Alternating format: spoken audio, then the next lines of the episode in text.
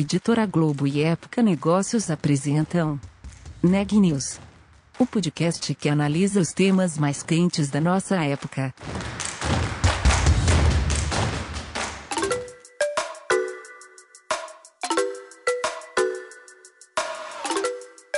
Olá, eu sou a Mariana Walter, da Época Negócios, e você está ouvindo mais um episódio do Neg News, nosso podcast sobre como navegar e liderar em tempos de incerteza. Grandes líderes geralmente são definidos com qualidades como coragem, empatia e resiliência. A boa liderança, suas particularidades e características são o assunto da entrevista da Daniela Fabrasilli com nossa convidada de hoje. Daniela, conta um pouco mais sobre esse papo. Eu conversei com a Fátima Zorzato, que é especialista em seleção de executivos. Na entrevista, ela fala sobre liderança e habilidades para o futuro. A Fátima é fundadora da I N W E Consulting, que é especializada em seleção de executivos. E ela acabou de lançar um livro que se chama O que faz a diferença, as características e oportunidades que criam o grande líder. Vamos conferir a entrevista? Então, Fátima, para começar, queria te agradecer muito. É um prazer ter você aqui com a gente no Neg News. E a primeira coisa que eu queria conversar com você, eu queria entender qual foi a sua motivação a escrever esse livro, né?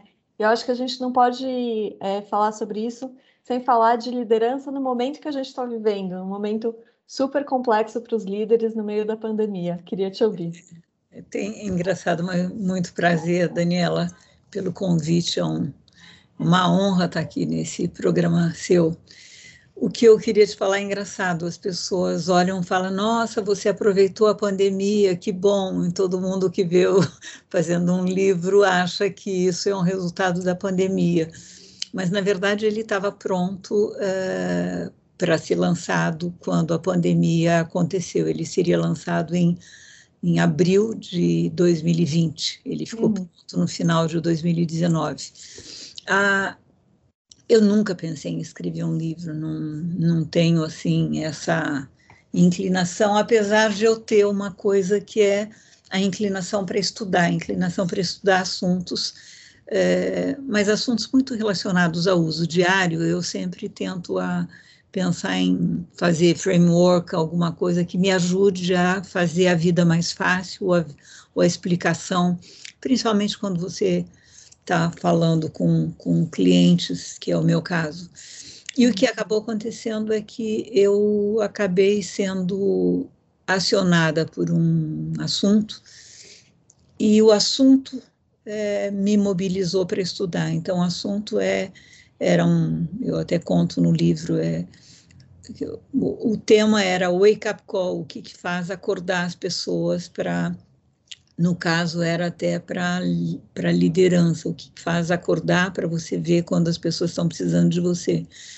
E eu uh, usei essa frase que eu achei muito forte, sabe aquela palavra que fica ressoando uh, e fica, você dorme e acorda e você está com aquilo. E eu comecei a pensar em por que, como as pessoas escolhem as carreiras.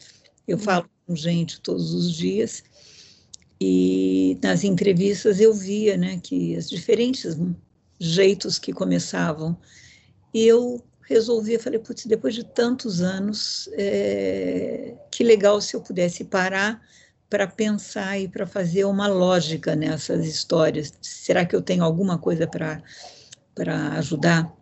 E foi assim. Então, eu, eu fiz um... Para ser bem honesta, eu fiz uma página... Eu primeiro pensei muito, fiz uma página que eram três, três blocos de anotações que me seguiram o projeto inteiro, hum. que era o que era a hipótese, o que, que eu achava que ativava as pessoas para a escolha da profissão. A primeira ideia era a escolha da profissão quando você tem dezesseis, quinze, dezessete anos, no início mesmo, né? O que, que faz você escolher a universidade e o teu caminho. E... No meio eu vi que isso é, deveria ser mais explorado, mas assim, a, o, o que eu percebo é que todo mundo tem que aumentar um pouco o, a visão, a audição e o, o, os sentidos para ver o que, que, que pode ativar a gente para fazer alguma coisa que pode ser pesquisa, pode ser escrever, pode ser falar, pode se pensar a respeito. Então, eu falo, eu não, não sou, não tenho tendências acadêmicas, assim, de... Era uma coisa pragmática e que se transformou daí num conteúdo que eu tive a coragem de embalar em livro, né? E, Fátima, eu queria é, que você dividisse também alguns dos insights dos liv- do livro, né? Você fala de algumas características para um, que um líder seja excepcional. Entre elas, você cita coragem, curiosidade, disciplina, visão global, comunicação e empatia. É, eu queria entender da sua experiência, como que você é, percebe, como que você avalia em pouco tempo se um executivo ou executiva tem esse perfil de liderança? É, vamos pegar um primeiro, né? Coragem. O que, que é coragem? É uma palavra tão ampla, mas a coragem eu acho que você considera, você consegue ver quando você vê desde o começo é, quem que para antes de tentar, né? É, é engraçado, eu posso até dividir uma experiência que eu tive que, é, na empresa anterior, que a gente tinha um grupo e que a gente dava bolsa de estudos e eu dizia, olha, só que só para uh, as universidades melhores. E eu tinha uma, uma pessoa que falou, que ficou muito brava comigo, porque... ela achava que não conseguiria e, portanto, que não valia aquilo que a gente falava de bolsa, não valia para ela. Mas eu não arredei pé, falei que não, que era só Getúlio Vargas, U S P e tal. Né? E aí, o que, que ela fez? Ela foi, fez, e ela passou nos dois. Hum. E ela fez M B A na, na, na F E A. E... é muito legal receber uma carta onde ela fala que, assim, mais do que ter conseguido terminar, é ter conseguido entrar, que ela achava que ela não era capaz. Então, assim, esse é um exemplo de uma coragem, por exemplo, se deixasse por ela, ela não teria aplicado, ela teria aplicado para as outras universidades. Uhum. Então, eu penso assim, quando que a gente, quantas vezes a gente faz isso?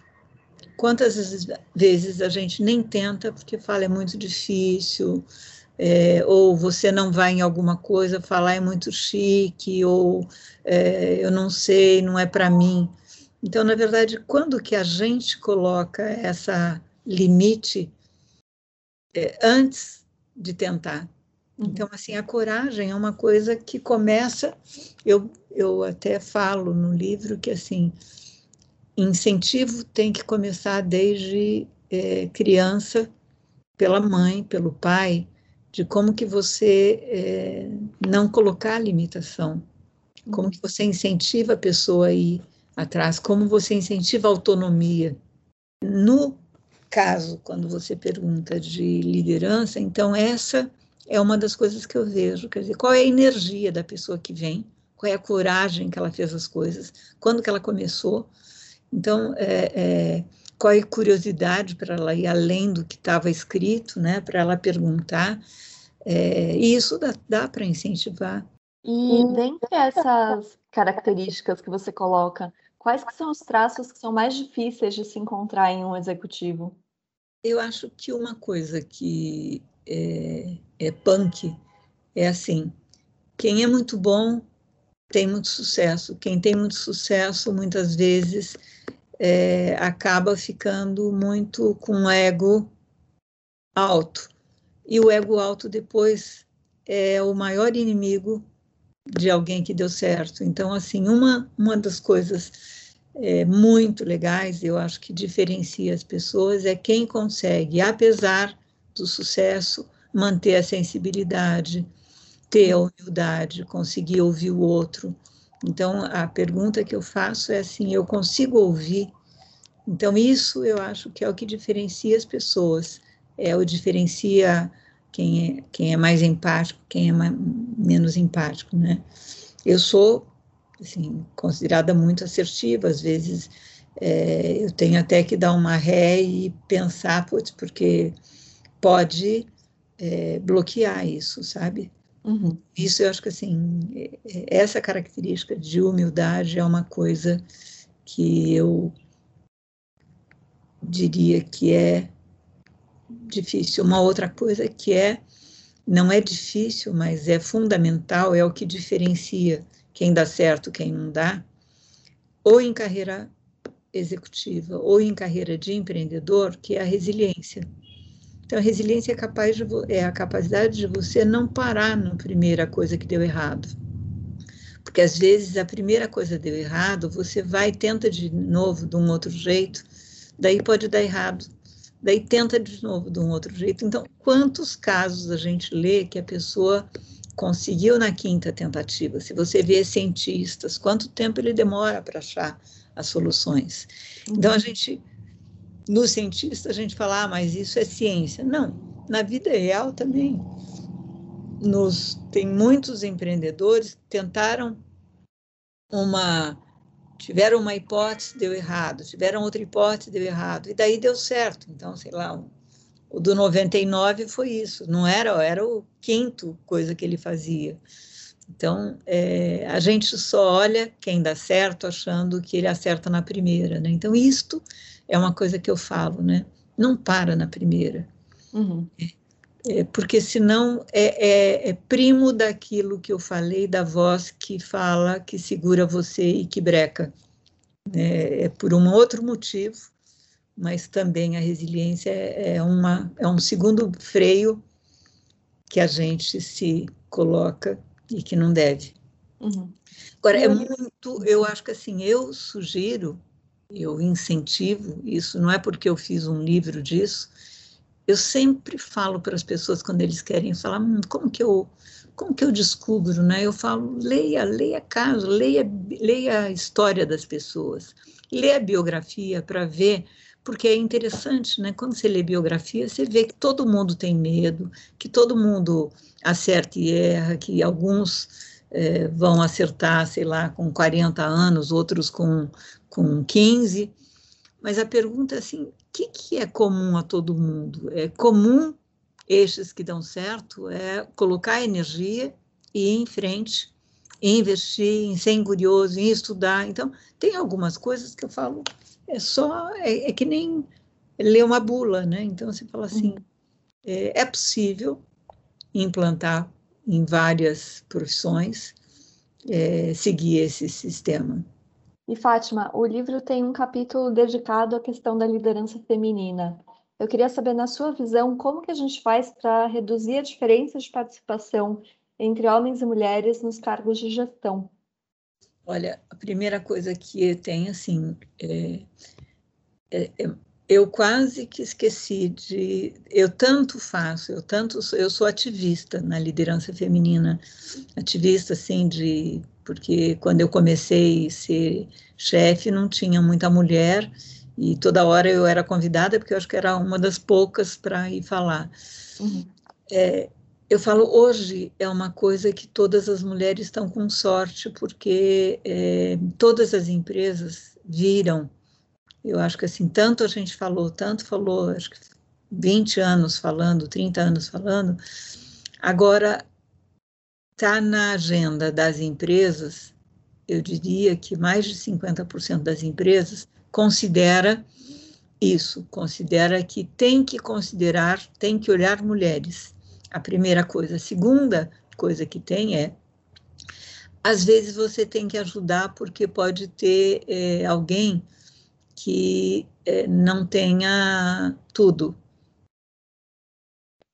E aí não tenha tudo que eu falo, não estou falando em habilidade, em, mas eh, se eu se eu estou falando em perfil de mulher, e se não tem nunca mulher, uhum. o que, que como dá o, primeira, o pr- primeiro caminho? Então, o que eu faço com empresas, conhecimentos são fáceis de ser adquiridos.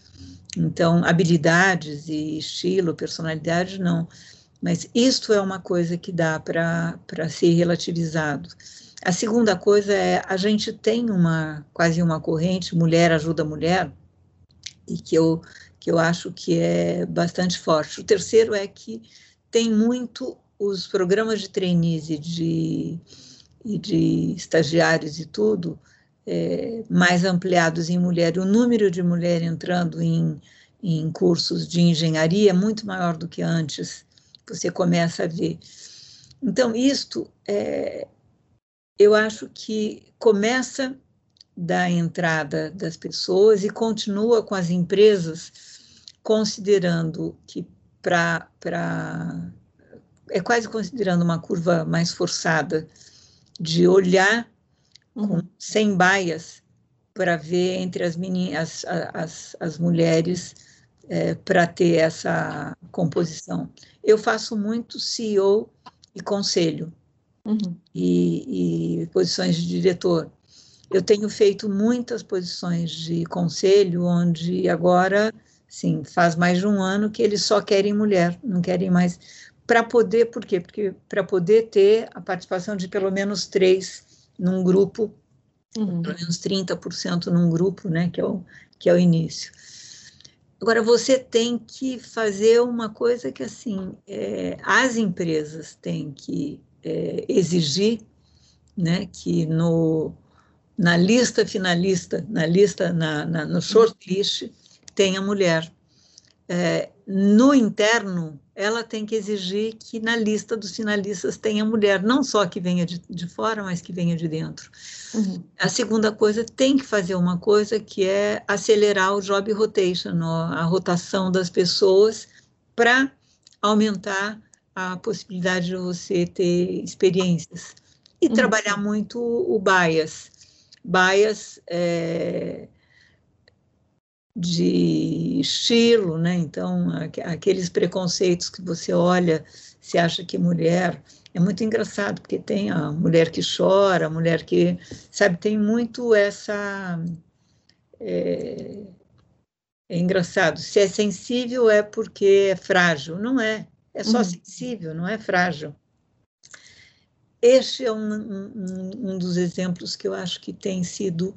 muito explorado. Olha o que ela faz, né? É, e isso vale para a liderança, isso uhum. vale também para a empreendedora. Eu estou na Endeavor há muitos, há mais de quinze anos, e na Endeavor também a gente tem dificuldade de é, trazer empreendedora mulher. Uhum. Você entendeu? Porque eles acabam não passando pelos mesmos bias de processos. Então, você vê uma... É, às vezes, você vê uma mulher muito forte, você fala que ela é mandona. Uhum. Se você vê isso no homem, você fala que ele é líder. Então, assim, estes são alguns preconceitos que a gente fala. Você tem que pôr a lente de percepção é, para desmistificar e para tirar o bias, para tirar os, os efeitos de percepção errada. E aí você consegue. Eu, uhum. eu sou muito otimista, sempre fui, mas agora eu sou mais do que otimista, porque a gente está chegando, não nos números ideais, mas a gente está movimentando a curva. Uhum. Então, isso está acontecendo. O que, que eu diria? Precisa, é, e, e eu acho que assim, na medida em que os desempenhos aconteçam, aconteçam é, os líderes vão se automotivar para ter mais mulheres é, nessa roda. Uhum. Então, eu, eu, eu acho que isso é uma coisa irreversível. E é provado que a diversidade, não só de sexo, mas a diversidade de estilo, de personalidades, ela garante que você tenha uma visão mais ampla e consiga ver...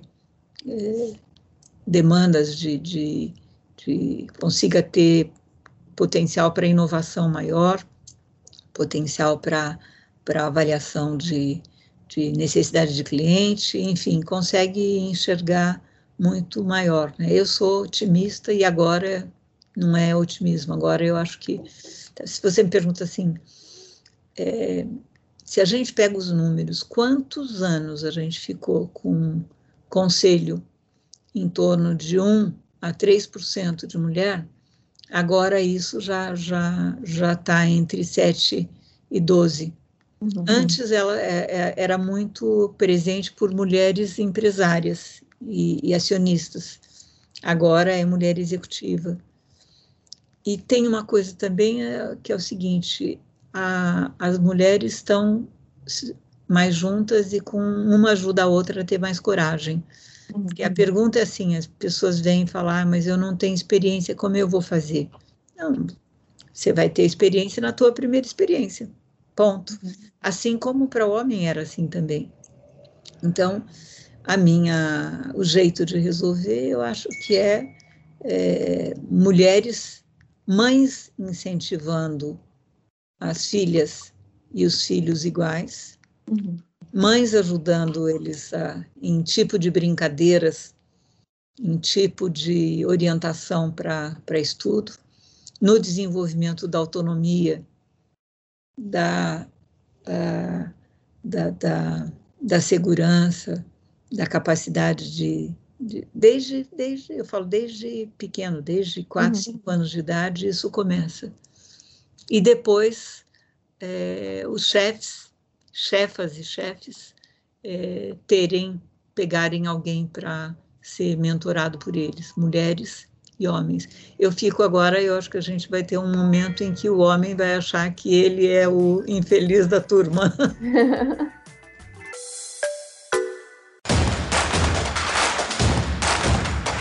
Esse podcast é um oferecimento de Época Negócios. Inspiração para inovar. Não deixe de conferir nossos outros podcasts. Presidente Entrevista Presidente, The Office e os negócios da nossa época. Ouça, acompanhe, compartilhe. Vamos fazer deste podcast o nosso ponto de encontro.